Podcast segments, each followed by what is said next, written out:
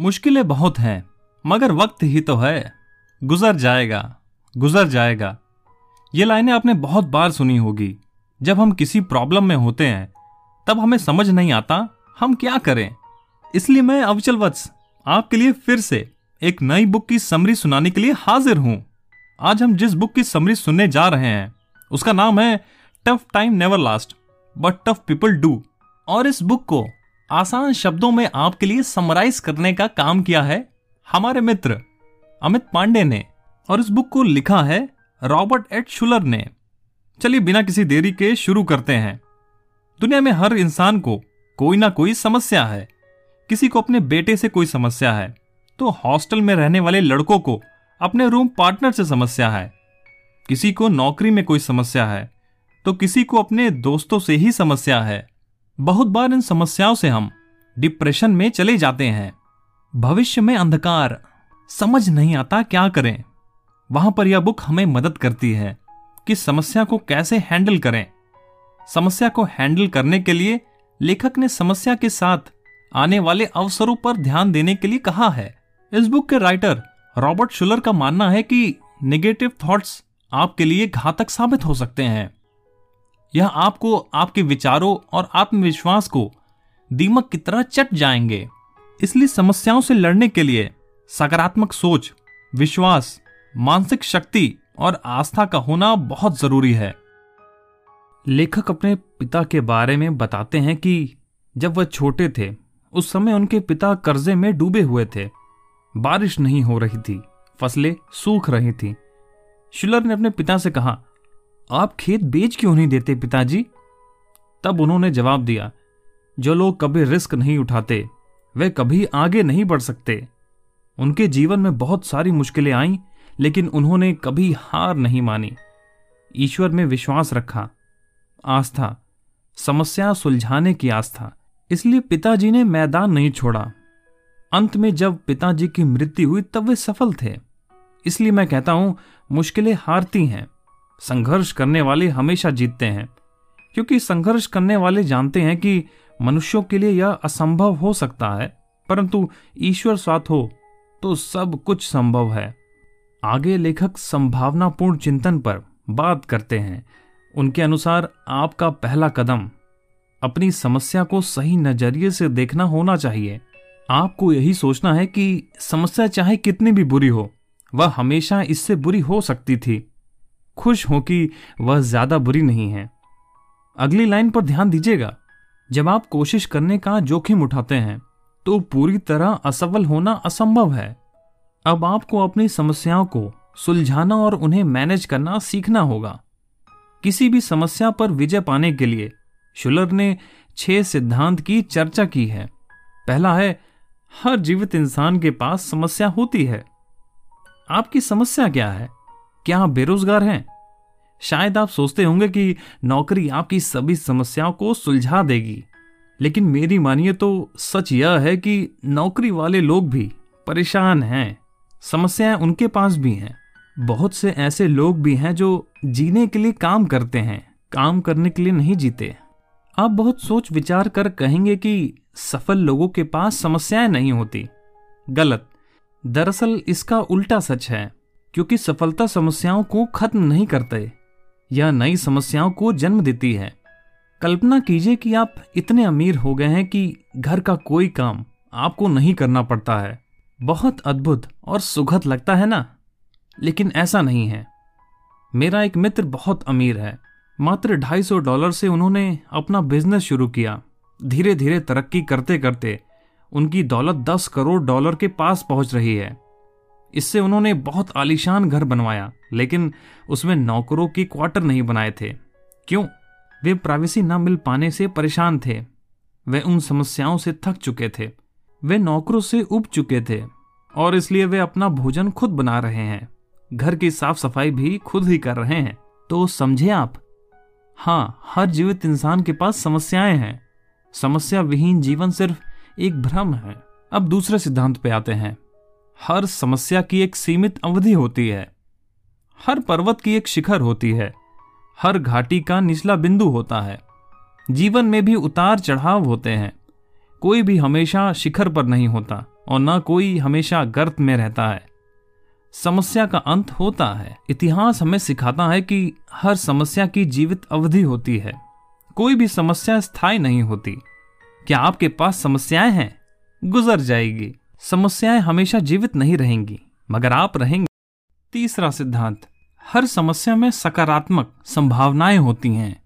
हर सिक्के के दो पहलू हैं, एक व्यक्ति के लिए जो समस्या है, वह किसी दूसरे के लिए लाभदायक व्यवसाय बन सकती है। जैसे चूहा दुनिया भर के लिए समस्या है, लेकिन चूहे हज़ारों नौकरियों के लिए जिम्मेदार भी हैं। फैक्ट्रियाँ चूहे पकड़ने की मशीन बनाती हैं, चूहा मार दवाओं से बहुत से परिवारों को रोज़गार मिलता है। एक व्यक्ति की समस्या दूसरे व्यक्ति का अवसर है। चौथा सिद्धांत, हर समस्या आपको बदल देगी। याद रखिए, संभावनाएँ हमें कभी उसी रूप में नहीं छोड़ती, जिस रूप में वो मिली थी। मुश्किलों का दौर हर व्यक्ति पर अपना प्रभाव छोड़ ही जाता है। हाल ही में मेरी मुलाकात एक बेहद सफल बिजनेसमैन से हुई। उनकी आमदनी लाखों में है। बात करने पर उससे मैं हैरान था। उनके पास इतिहास और शिक्षण की डिग्रियाँ थीं। उसने बताया कि वह बहुत बोरिंग टीचर था। वह बोरिंग इसलिए था क्योंकि वह खुद बोर होता था। पढ़ाने में इसी वजह से उसे स्कूल से निकाल दिया गया, जिससे वह बहुत क्रोधित हुआ और कुछ बनकर दिखाने का फैसला किया। फिर उसने कहा, मैं हमेशा कृतज्ञ रहूँगा कि मुझे नौकरी से निकाला गया और मैं उठ खड़ा हुआ और आगे बढ़ने लगा। और इसी बात पर मैं एक पर्सनल स्टोरी शेयर करना चाहूँगा। पिछले साल जब हमने स्टोरी इन बॉक्स चैनल शुरू किया था तो हमारे सामने भी कई सारी समस्याएँ थी, कंटेंट क्या होगा इस पे लेकर। और धीरे धीरे हम एक्सप्लोर करते रहे, और आज आपको प्लेलिस्ट में डिफरेंट टाइप्स की वीडियो मिलेंगी। Like book summary, Ramayan stories poems short stories etcetera तो चलिए अब मुद्दे की बात पे आते हैं। अब बात करते हैं पाँचवें सिद्धांत की। आप यह चुन सकते हैं कि आपकी समस्या आपके साथ क्या करेंगी। हो सकता है आप परिस्थिति को नियंत्रण न कर सकते हो, परंतु आप अपनी प्रतिक्रिया को तो नियंत्रण कर ही सकते हैं। हो सकता है आपने मुश्किलों को न चुना हो, परंतु आप यह चुन सकते हैं कि आप उन पर प्रतिक्रिया कैसे करेंगे यह आपको बेहतर बना सकती है। अब छठे सिद्धांत पे आते हैं। हर समस्या पर नकारात्मक और सकारात्मक प्रतिक्रिया हो सकती है। अब यह आप पर निर्भर करता है कि सबसे सकारात्मक प्रतिक्रिया का चुनाव कैसे करेंगे। मैं यह दावा नहीं कर सकता कि संभावनापूर्ण चिंतन आपकी हर समस्या सुलझा सकता है, परंतु मुझे जरा भी संदेह नहीं है कि अगर हम सिर्फ़ विश्वास कर सकें तो अधिकांश समस्याएँ सुलझ सकती हैं। जब आप समस्याओं को सुलझा ना सके तो उसे मैनेज करें। अपनी समस्या को किस नज़रिए से देखें, उनके बारे में ये छह सिद्धांत थे। इसके अगले भाग में शुलर ने सकारात्मक ढंग से समस्याओं को मैनेज करने के बारह सिद्धांत बताए हैं। आइए एक एक करके समझते हैं उन्हें। पहला डोंट अंडरस्टिमेट यानी कम ना आके। कई समस्याएँ सिर्फ़ इसलिए नहीं सुलझ पाती क्योंकि उन्हें गंभीरता से नहीं लिया जाता। इस तरह का चिंतन खतरनाक है। दूसरा सिद्धांत, अतिशयोक्ति से बचें, यानी डोंट एग्जैजरेट क्या बेरोजगार हैं? इसका यह मतलब नहीं कि आपको नौकरी कभी नहीं मिल सकती। अपनी समस्या को अनावश्यक रूप से बड़ा मत बनाइए। खुद से यह सवाल पूछें, मेरे साथ बुरे से बुरा क्या हो सकता है? मैं उसका सामना किस तरह से कर सकता हूँ? तीसरा सिद्धांत, डोंट वेट, यानी इंतज़ार ना करें। धैर्य का समय होता है। जब आप हर संभव तरीका आजमा लें, तब धैर्य उचित होता है। परंतु अगर आप हाथ पर हाथ रखकर बैठे रहें और समस्या के खुद ब खुद सुलझने का इंतज़ार करें, तब धैर्य कोई अच्छा गुण नहीं है। अगर आप अपनी समस्या सुलझाना चाहते हैं तो किसी की मदद का इंतज़ार ना करें। ईश्वर तथा अपनी क्षमताओं को देखें। चौथा सिद्धांत डोंट एग्रोवेट यानी समस्या को गंभीर ना बनाइए हमारे पास किसी समस्या को बेहतर या बदतर बनाने की शक्ति होती है। कई बार हमारे पास एक समस्या होती है, हम उसको सॉल्व करने के बजाय उसमें किसी दूसरी समस्या को भी जोड़ लेते हैं। ऐसा करने से हमें बचना चाहिए।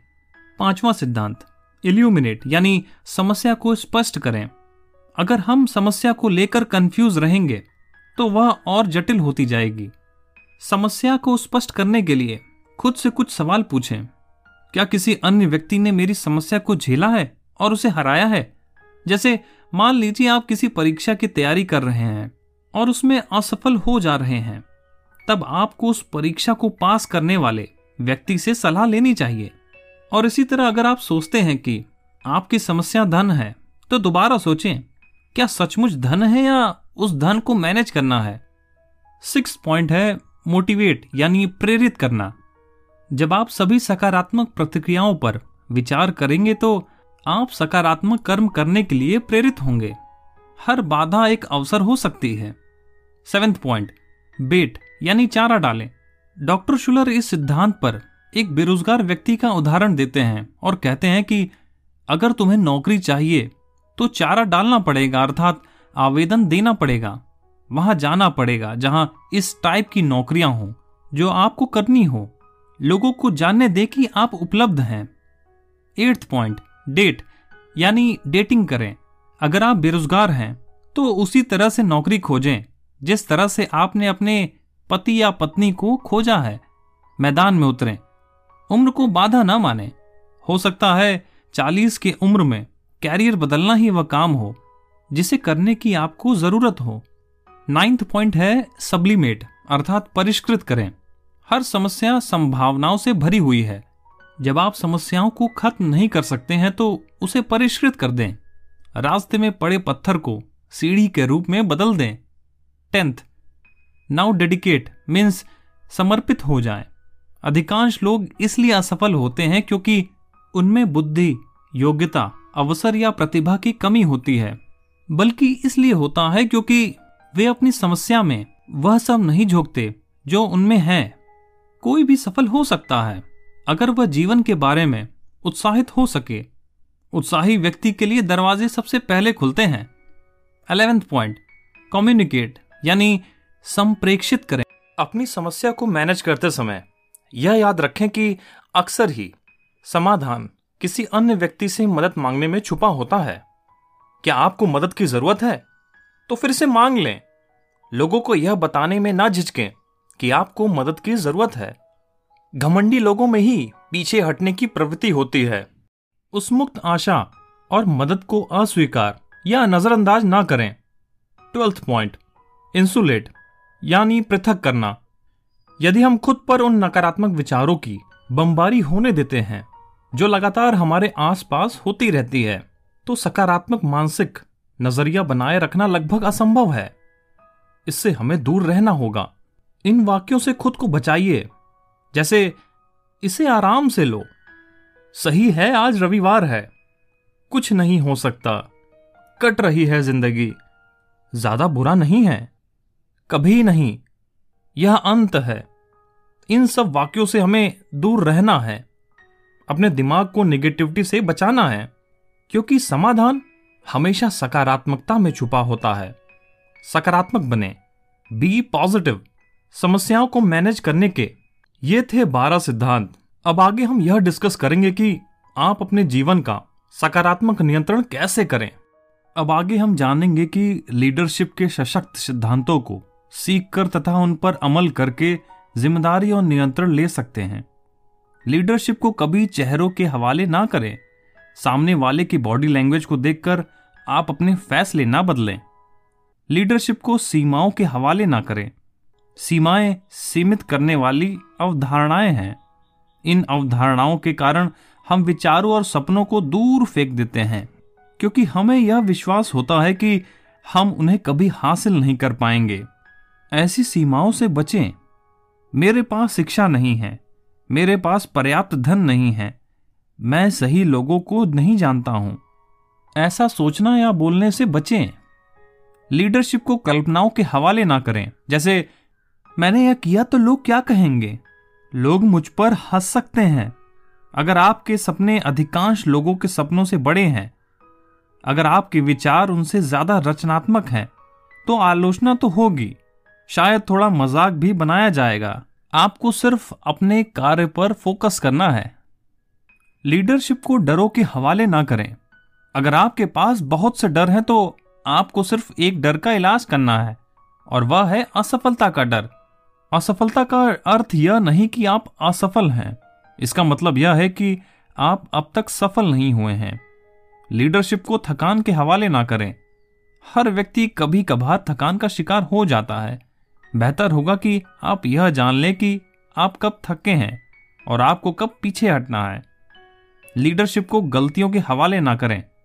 आपने ध्यान दिया होगा, जब आपके मन में अच्छा विचार आता है, परंतु तभी कोई दूसरा कहता है, अरे, इसमें तो बहुत समय लगेगा या, इसमें तो बहुत खर्च आएगा अरे, इसे तो बहुत लोग कर रहे हैं।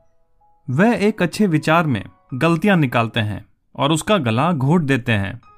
लीडरशिप को भाग्य के हवाले कभी ना करें।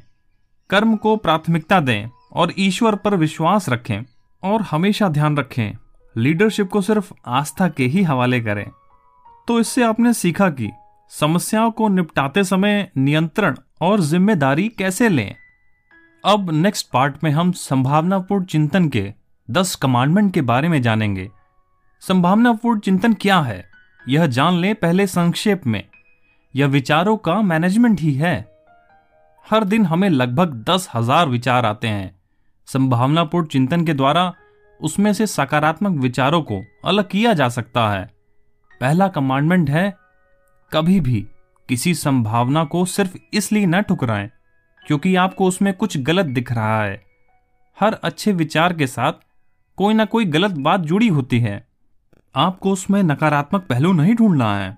हर विचार किसी दिन, किसी तरह, किसी की मदद से संभव हो सकता है। दूसरा कमेंटमेंट, किसी भी संभावना को सिर्फ़ इसलिए ना ठुकराएँ क्योंकि आपको श्रेय नहीं मिलेगा। श्रेय की चिंता छोड़ दीजिए। ऐसा ना करने पर आप अहम से भरे होंगे। तीसरा कमेंटमेंट, कभी भी किसी विचार को सिर्फ़ इसलिए ना ठुकराएँ क्योंकि यह असंभव है। असंभव ही भविष्य में संभव होता है। प्रगति यही है। चौथा पॉइंट है, कभी भी किसी संभावना को सिर्फ़ इसलिए ना ठुकराएँ, क्योंकि आप पहले ही फैसला कर चुके हैं। अगर फैसला बदलना पड़ रहा है तो बेझिझक बदल दीजिए, लेकिन अवसर को मत खोइए। पांचवा कमेंटमेंट है, कभी भी किसी विचार को सिर्फ़ इसलिए ना ठुकराएँ, क्योंकि वह गैर कानूनी है। यहाँ आपको कानून तोड़ने के लिए बिल्कुल नहीं कहा जा रहा। हो सकता है आप कानून में बदलाव कर दें। अब तक बहुत सारे कानून बदले जा चुके हैं। छठा कमेंटमेंट है, कभी भी किसी विचार को सिर्फ़ इसलिए न ठुकराएँ, क्योंकि आपके पास उसे हासिल करने के लिए धन, व्यक्ति, शक्ति या समय नहीं है। किसी भी काम को करने का संकल्प लें, फिर राह में आने वाली समस्या को सुलझाएँ। सातवां कमेंटमेंट है, कभी भी किसी विचार को सिर्फ़ इसलिए न ठुकराएँ, क्योंकि इससे संघर्ष उत्पन्न होगा। आप समस्या पैदा किए बिना संभावना को उत्पन्न नहीं कर सकते। संघर्ष तो करना पड़ेगा। इसके लिए हमेशा तैयार रहिए। इसी के साथ आठवां कमेंटमेंट है, कभी भी किसी विचार को सिर्फ़ इसलिए न ठुकराएँ, क्योंकि आप इस तरीके से काम नहीं करते। सामंजस्य बनाना सीखें, समझौता करने के लिए तैयार रहें। टेक्नोलॉजी के साथ अगर आप खुद को नहीं बदलेंगे तो पीछे रह जाएँगे। नौवा कमेंटमेंट है, कभी भी किसी विचार को इसलिए न ठुकराएँ, क्योंकि यह असफल हो सकता है। कोई जोखिम नहीं। बिना किसी रिस्क के। ऐसी मानसिकता से बचें। सफलता कभी निशिस्त नहीं होती। असफलता कभी अंतिम नहीं होती। और इसी के साथ दसवां कमेंटमेंट है। कभी भी किसी विचार को सिर्फ़ इसलिए न ठुकराएँ, क्योंकि इसका सफल होना तय है। दुनिया में ऐसे लोग भी हैं जिन्हें यदि यह विश्वास हो जाए कि वे सफल हो जाएँगे तो वे पीछे हट जाते हैं। ऐसी कल्पनाओं से बचना है। तो ये थे संभावनापूर्ण चिंतन के दस कमेंडमेंट यानी आगे। तो आगे डॉक्टर शुलर ने एक रूल दिया है, दस तक गिने और जीते। दरअसल इसमें उनका कहना है कि जब भी आप किसी समस्या में हो, तब आप एक कागज़ पर एक से दस अंक लिख लें। फिर उस समस्या को खत्म करने के क्या क्या उपाय हो सकते हैं, उसे दस पॉइंट्स में लिख लें। अब एक एक करके उनका विश्लेषण करें। इससे आपको बहुत मदद मिलेगी। इस रूल पर डॉक्टर शुलर ने बहुत बढ़िया एग्जाम्पल्स भी दिए हैं, जिसे आपको बुक पढ़ने पर पता चलेगा। बुक की हिंदी व इंग्लिश दोनों वर्जन की लिंक हमने डिस्क्रिप्शन में दे दी है। वहाँ से आप परचेज कर लीजिएगा। लिंक से जब आप खरीदेंगे तो हमें भी फ़ायदा होगा और हमारे द्वारा बनाई गई वीडियो पर की गई मेहनत सफल होगी। तो चलिए टॉपिक पर वापस आते हैं। अगला पॉइंट उनका आस्था पर है। उनका कहना है कि आस्था यानी फेथ आपकी मुश्किलों के पहाड़ को हटा सकती हैं। तो इस बुक में डॉक्टर शुलर ने आस्था की पाँच अवस्थाओं के बारे में डिस्कस किया है। चलिए एक एक करके जानते हैं। पहला है द नेस्टिंग फ़ेज़ यानी घोंसले की अवस्था। इस अवस्था में आपके दिमाग में एक विचार टपकता है। ठीक उसी तरह जिस तरह किसी चिड़िया के घोंसले में अंडा टपकता है। बहुत से लोगों की आस्था इससे आगे नहीं जाती। आस्था तब शुरू होती है जब आप उन विचारों में विश्वास करना शुरू कर देते हैं, जिन्हें ईश्वर आपके पास भेजता है। बहुत बार हम देखते हैं कि हमारे दिमाग में कोई विचार आता है, लेकिन हम उस पर एक्शन नहीं लेते।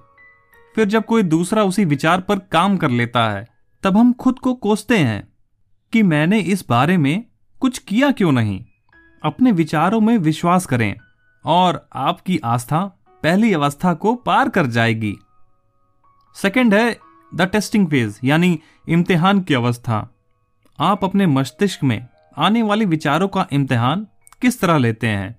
क्या आपको पता है कि हर व्यक्ति दूसरों के लिए एक प्रेरणा है? जिसने भी विशेष ओलंपिक देखे हैं, तथा उनमें अपंग बच्चों को बाधा पार करते और दौड़ते देखा है, वह समझ सकता है। जब हमारी सकारात्मक प्रतिक्रिया दूसरों के लिए प्रेरणा बन जाती है तो अचानक मुश्किल समय अच्छे समय में बदल जाता है। बिना सोचे समझे, किसी विचार पर अमल करने के बजाय आपको कुछ सवाल पूछकर इन विचारों का इम्तिहान लेना होगा। जैसे, क्या यह सचमुच आवश्यक है? क्या यह दूसरों के लिए प्रेरक बन सकता है?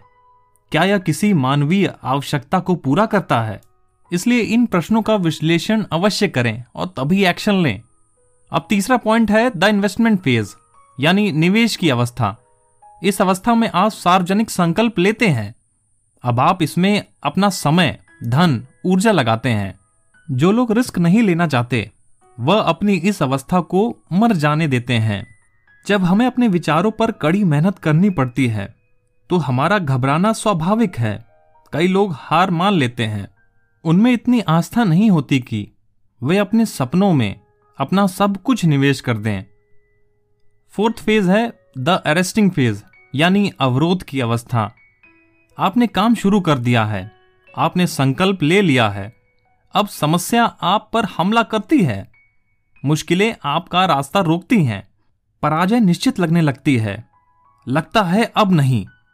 यह फेत की वह अवस्था है जिसमें ईश्वर अंतिम विजय से पहले हमारा इम्तिहान लेते हैं। इसलिए मैदान न छोड़ें। अवरोध अस्थायी है। फिफ्थ है द क्रेस्टिंग फेस यानी शिखर की अवस्था। आखिरकार, सफलता हासिल कर ली गई है। आपके पास पैसा आने लगा है। नौकरी का अवसर आपको मिल गया है। ठंडी जा चुकी है, वसंत आ चुका है। तो फाइनली अगर आपने इस ऑडियो बुक को यहाँ तक सुना है तो इससे पता चलता है कि आप में काफ़ी संकल्प है। आप महानता के लिए बने हैं। आप सफलता हासिल करने में उतने ही समर्थ हैं जितना दुनिया का कोई अन्य व्यक्ति है। कभी किसी सपने को तब तक ना छोड़े, जब तक आप उसके शिखर तक ना पहुँच जाएँ। अब हम इस बुक के आखिरी सिद्धांत के बारे में चर्चा करेंगे, जो सभी सिद्धांतों से ऊपर है। वह है प्रार्थना वह शक्ति है, जो समग्र सफलता दिलाती है। प्रार्थना करने वालों को ईश्वर मुश्किल समय से बाहर निकालने का मार्गदर्शन देते हैं। जब तक कि अंततः सुंदर सफलता नहीं मिल जाती। तो मैं आशा करता हूँ कि आज आपने इस बुक समरी से बहुत कुछ सीखने को मिला होगा। कमेंट बॉक्स में ज़रूर शेयर करें अपने विचारों को और ये भी बताएँ कि कौन सी बुक की समरी आप आगे सुनना चाहते हैं, वो भी हमें बताइए कमेंट करके। अगर आप सिर्फ़ बुक समरी सुनना पसंद करते हैं तो उसकी अलग से प्लेलिस्ट बना दी गई है। आप उसे चेक कर सकते हैं। मैं अपनी बात समाप्त करने से पहले एक बार फिर से कहूँगा कि मुश्किलें हमेशा हारती हैं। संघर्ष करने वाले हमेशा जीतते हैं। इसलिए सुनते रहिए, सुनाते रहिए स्टोरी इन बॉक्स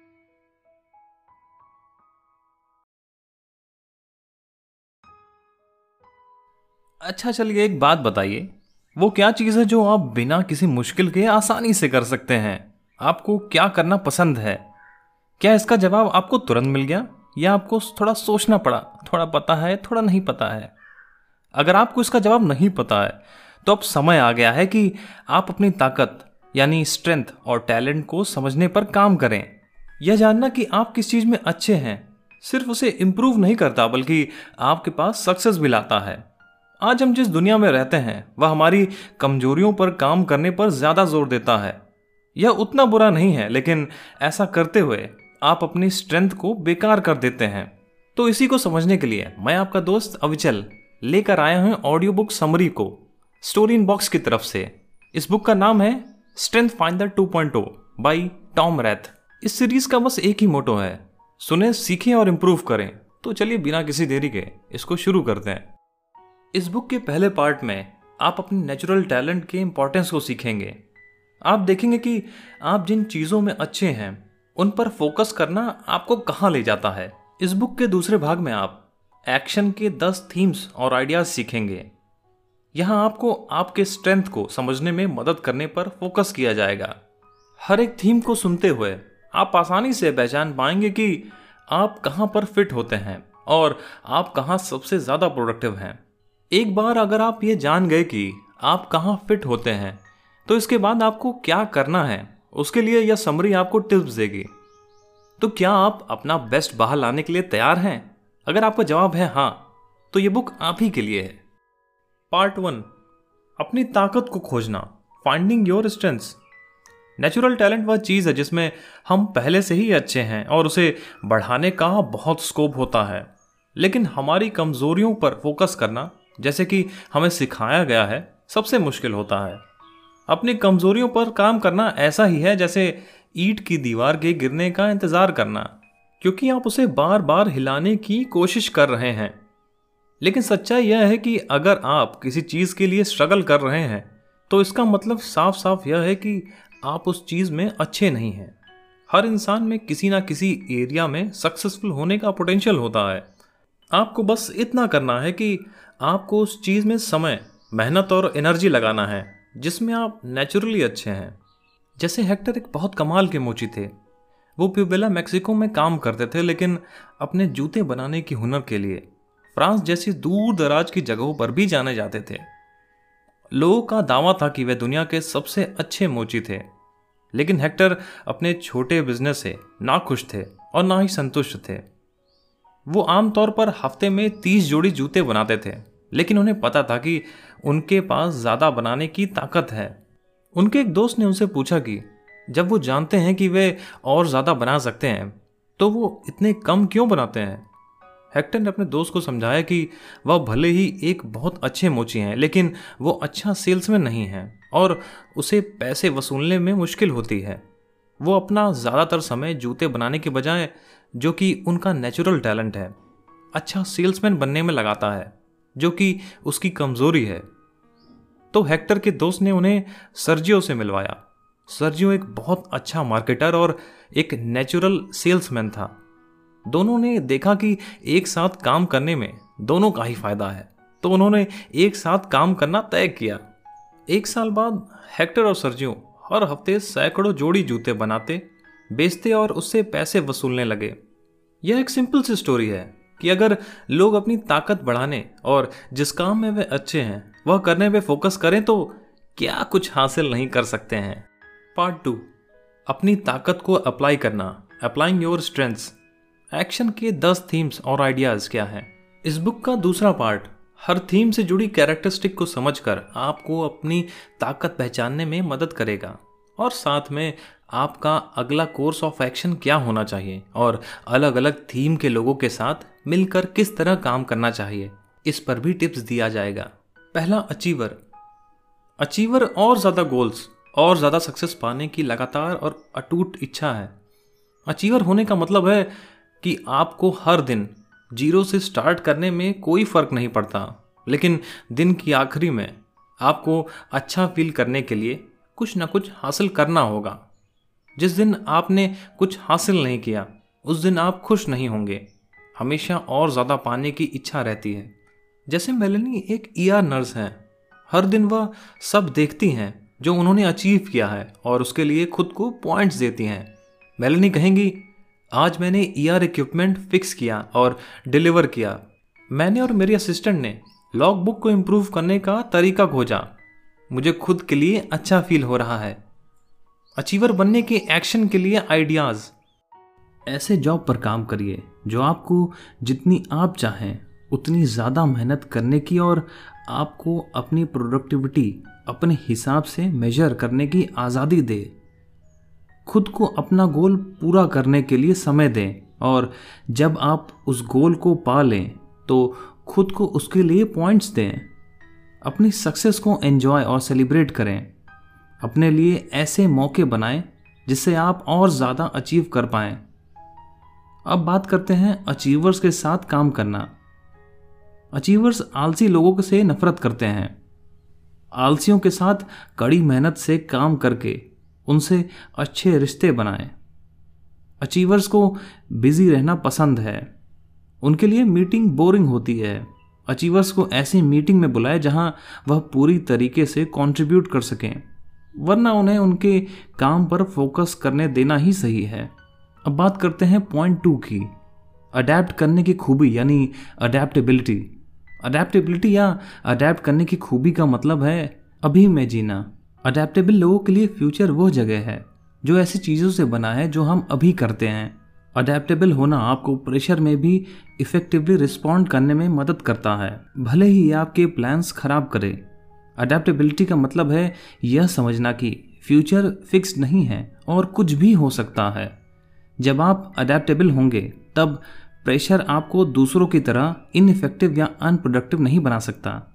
जैसे लिंडा प्रोजेक्ट मैनेजर है और वह ऑफ़िस में सबसे शांत इंसान है। उन्होंने यह महसूस किया कि अपने को वर्कर्स के मुकाबले वह अलग तरीके से रिएक्ट करती हैं।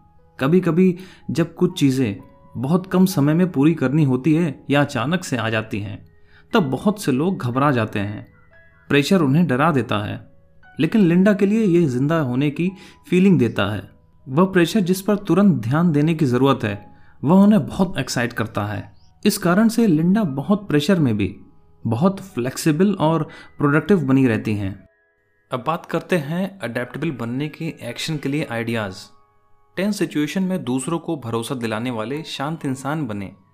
आप चीज़ों की ओर कितनी जल्दी रिएक्ट करते हैं, उस पर काम करें। दूसरों को अपने लिए प्लान करने दें।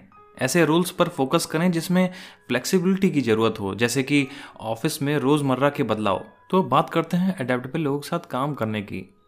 ऐसे लोग साथ काम करना आसान होता है क्योंकि उनकी फ्लेक्सिबिलिटी कारण दूसरों के लिए आरामदायक माहौल बन जाता है। यह शॉर्ट टर्म और अर्जेंट प्रोजेक्ट्स पर काम करने के लिए ज़्यादा अच्छे होते हैं। तीसरा पार्ट है एनालिटिकल एनालिटिकल इंसान के तौर पर आपको किसी भी दावे को सच मानने के लिए प्रूफ यानी सबूत की ज़रूरत होती है। आप किसी भी आइडियाज़ के एक एक करके सभी लेयर्स को देखते हैं, जब तक आप इसके जड़ को ना देख लें। दूसरे शब्द में, आप यह जानना चाहते हैं कि वह आइडिया सच में उतना अच्छा है या नहीं, जितना वह सुनने में लग रहा है। आपको हर आइडिया के साथ नंबर और डाटा चाहिए होता है, और आप यह समझना चाहते हैं कि एक चीज़ किस तरह दूसरी चीज़ को इफ़ेक्ट करती है। एनालिटिकल होना आपको हर चीज़ की जड़ तक पहुँचने में मदद करता है। जैसे लेस्ली स्कूल प्रिंसिपल हैं। एक स्टूडेंट के ग्रुप को ऑब्ज़र्व करते हुए उन्होंने महसूस किया कि उनकी परफॉर्मेंस यूनिफॉर्म है, जो एक साल से दूसरे साल में एक ही है। वहीं कई बच्चे हर साल अलग स्कोर भी करते हैं। एनालिटिकल इंसान होने के कारण उन्होंने इसका कारण पता लगाने के लिए बहुत से सवाल किए। जैसे लेस्ली ने पूछा, वह किस बिल्डिंग में है? कौन से टीचर्स उन्हें पढ़ा रहे हैं और उन्हें पढ़ाने का कौन सा तरीका को यूज़ किया जाता है? ऐसे सवालों ने लेस्ली को इनकन्सिस्टेंसी का कारण जानने में मदद किया। अब बात करते हैं एनालिटिकल बनने के एक्शन के लिए आइडियाज़ ऐसे फ़ील्ड में काम कीजिए जो आपको डेटा एनालाइज करने और पैटर्न खोजने दें, जैसे मार्केटिंग और रिस्क मैनेजमेंट ऐसे कोर्स लीजिए जो आपको आपके एनालिटिकल टैलेंट को बढ़ाने का मौका दें। लोगों को बताएँ कि जब वह कोई आइडियाज़ लेकर आपके पास आते हैं तो उनके पास उसे सपोर्ट करने के लिए इंफॉर्मेशन होना चाहिए। अब बात करते हैं एनालिटिकल लोगों के साथ काम करना। एनालिटिकल लोगों से बात करते हुए आप सभी प्रॉब्लम के लिए समय निकालें, क्योंकि वे सभी बारीकियों को जानना चाहेंगे। ऐसे लोगों को अपने आइडियाज़ बताते समय हमेशा खुद को सपोर्ट करने के लिए ज़रूरत की सभी चीज़ें रखें। तो अब इसी के साथ बात करते हैं चौथे पॉइंट की। भरोसा, यानी बिलीफ। भरोसा करने वाले लोगों में कुछ वैल्यूज़ होता है जो आसानी से नहीं बदले जा सकते। भरोसा लोगों को खुद में और दूसरों में ज़िम्मेदारी और अच्छी सोच की कदर करना सिखाता है। ये एक इंसान की ज़िंदगी को पर्पज़ और संतुष्टि देता है। जब आप भरोसा करते हैं तो आप जो चाहते हैं, उसके बीच में कुछ भी नहीं आ सकता। जो आप कर रहे हैं, वह आपके लिए ज़रूरी हो जाता है। भले ही उसके लिए आपको तारीफ़ मिले या ना मिले। जैसे, लारा एक कॉलेज प्रेसिडेंट हैं। हर दिन वो घंटों अपने काम में लगाती हैं। भले ही उसके लायक उसे पैसा मिले या ना मिले। हाल ही में उसे पता चला कि वो अपने स्टेट में सबसे कम पैसे पर काम करने वाली कॉलेज प्रेसिडेंट है। फिर भी इससे उसके काम में कोई फ़र्क नहीं पड़ा, क्योंकि लारा मानती हैं कि मेहनत करना सही है। अब बात करते हैं बिलीवर बनने के एक्शन के लिए आइडियाज़। लोगों को अपने वैल्यूज़ और बिलीव्स बताने से डरिए मत। ऐसे लोगों को अपना दोस्त बनाइए, जिनके वैल्यूज़ आपसे मिलते हों। जब लोग आपको अपने बिलीव्स बताएँ तो उन्हें जज ना करें। अब बात करते हैं भरोसा करने वाले लोगों के साथ काम करना। दूसरों की बिलीव्स को समझने की और उसकी रिस्पेक्ट करने की कोशिश करें। उनके बिलीव्स और उनके कमिटमेंट की तारीफ़ करें और उनका सम्मान करें। अब बात करते हैं पाँचवें पॉइंट की कमांड कमांड मतलब कंट्रोल लेना होता है। जब दूसरे मुश्किल चैलेंज लेने से डरते हैं, तब वह इंसान जिसमें कमांड होता है, वह बिना डरे इसमें कूद पड़ता है। भले ही सच बोलना मुश्किल हो, लेकिन आप फिर भी सच बोलने के लिए मजबूर हो जाएँगे। सामने से सवाल जवाब आपको डराता नहीं है, क्योंकि आप जानते हैं कि प्रॉब्लम सॉल्व करने के लिए यह पहला कदम है।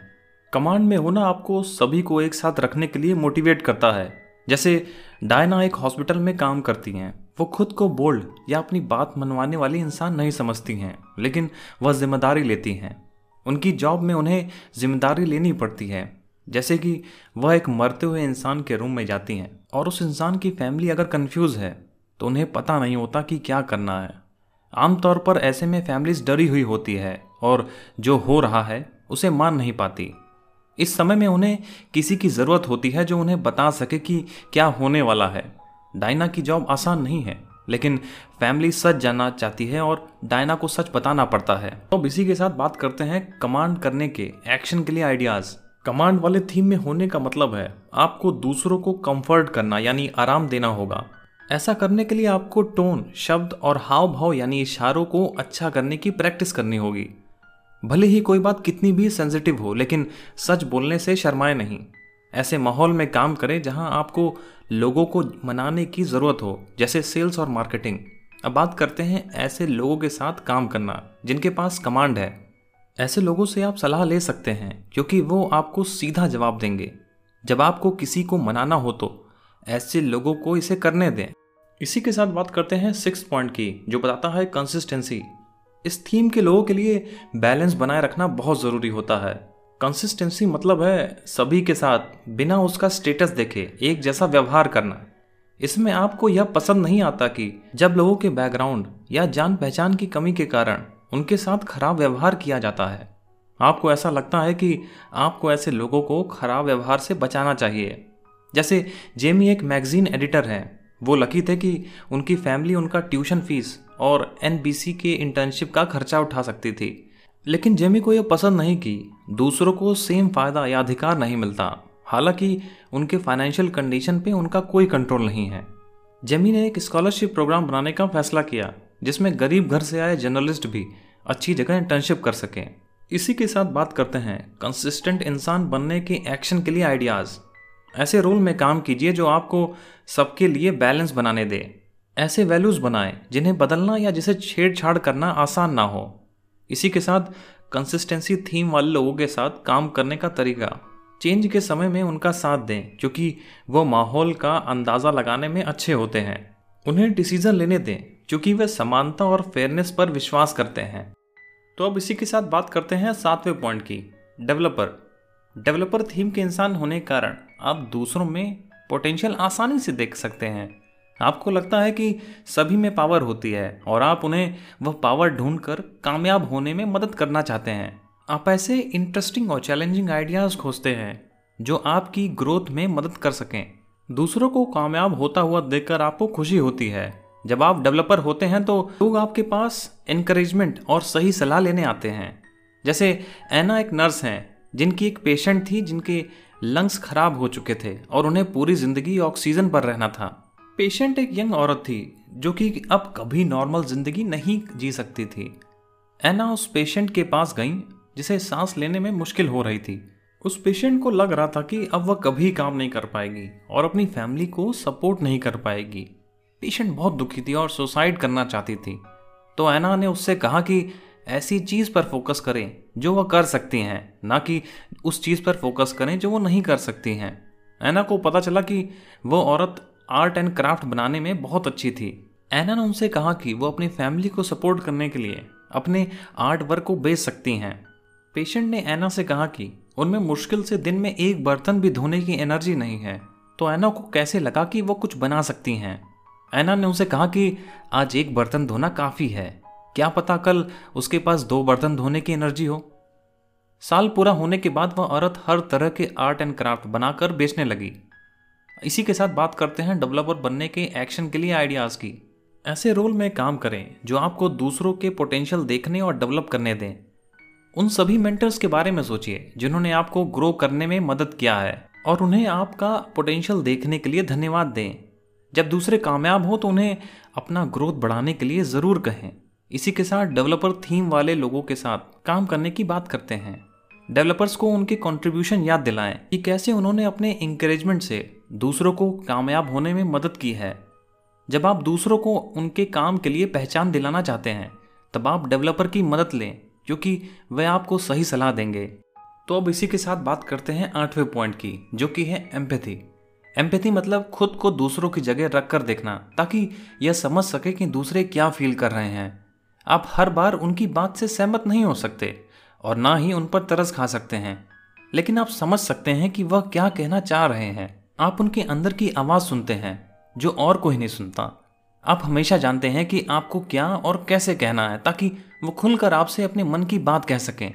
इसलिए लोग आपसे कुछ भी कहने में सेफ़ फील करते हैं। जैसे हाल ही की मीटिंग में, एलिस के कलीग ने बोर्ड के सामने एक नया आइडिया रखा।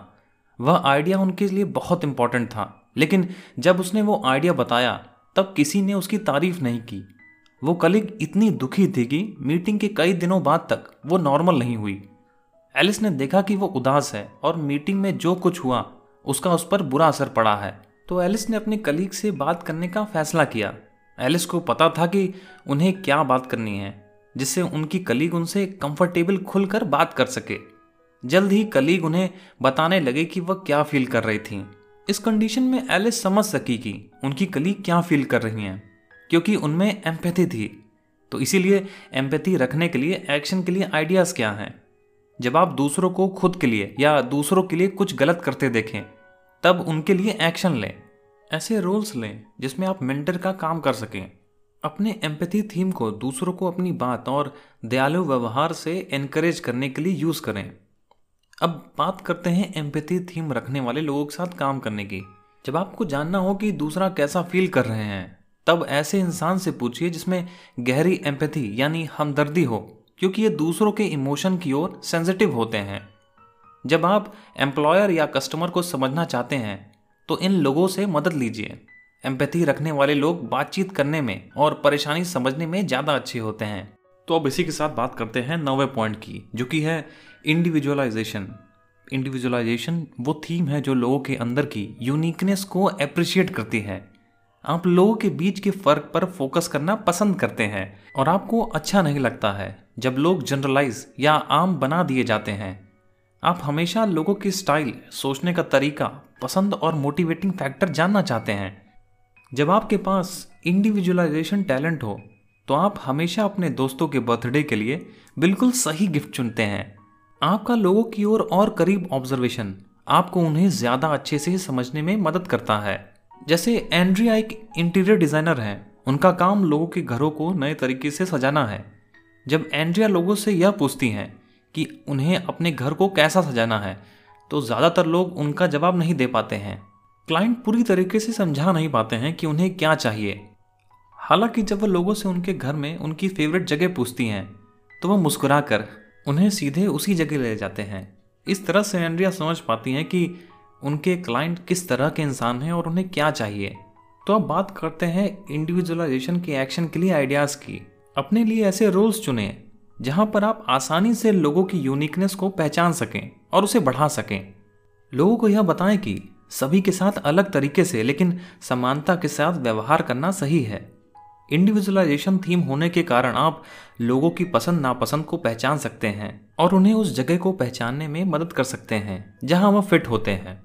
अब ऐसे लोग साथ काम करना, जिसमें इंडिविजुअलाइजेशन है, जब आपको दूसरों का नज़रिया समझने की ज़रूरत हो तो इन लोगों की मदद लें।